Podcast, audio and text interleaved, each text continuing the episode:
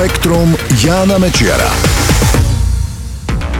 Ahoj, celosvetová dohoda o ochrane ozónovej vrstvy spred viac ako 30 rokov pomohla spomaliť globálne oteplovanie. Naznačuje to nový výskum, o ktorom bude reč v tomto spektre.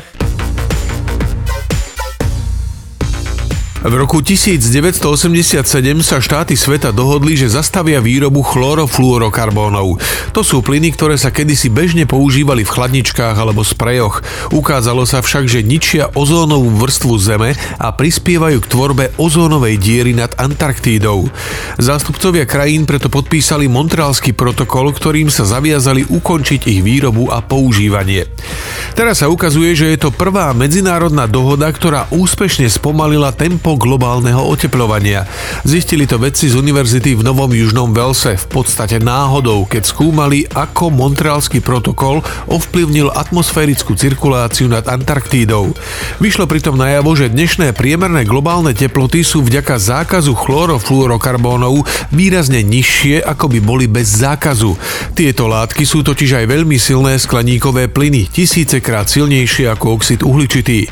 Ak by ich výroba pokračovala ďalej, do polovice polovice tohto storočia by sa globálna teplota na Zemi zvýšila v priemere o 1 stupeň. V arktickej oblasti by to mohli byť až 3 až 4 stupne. Takto sme toho ušetrení. Podľa výskumníkov mal Montrealský protokol väčší dopad na zbrzdenie globálneho oteplovania ako známa Kyotská dohoda. Ak sa príjmu opatrenia, ku ktorým sa v nej krajiny zaviazali, v polovici tohto storočia by sa teplota na Zemi znížila len o 12 stotín stupňa. Vďaka Montrealskému protokolu to bude takmer 10 10-násobne viac.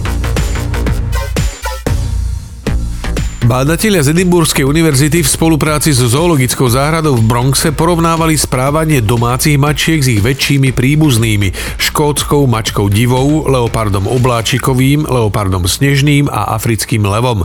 Ukázalo sa, že všetky druhy majú tri osobnostné faktory a štruktúra ich osobnosti je výrazne podobná. Najvýraznejšia však bola podobnosť povahových vlastností medzi domácimi mačkami a levmi. Oba druhy sa vyznačujú neurotizmom, dominanciou a impulzívnosťou.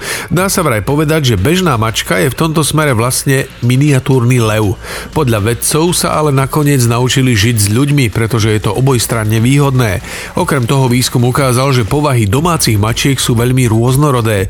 Niektoré sú veľmi nezávislé, iné zasa prítulné. A neplatí vraj, že by to boli sebecké stvorenia. Je to jednoducho samotárskejší živočíšny druh. Výskumníkom z Juhoaustrálskej univerzity sa podarilo vystopovať gén, ktorý je zodpovedný za jednu z najzriedkavejších genetických porúch. Na celom svete sú známe len tri prípady, z toho dva v jednej austrálskej rodine.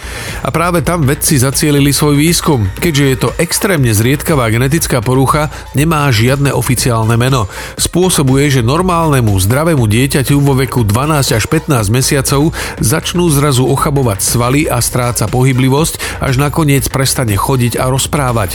Takéto deti trpia epileptickou encefalopatiou a sériami závažných rozvratov tráviaceho systému.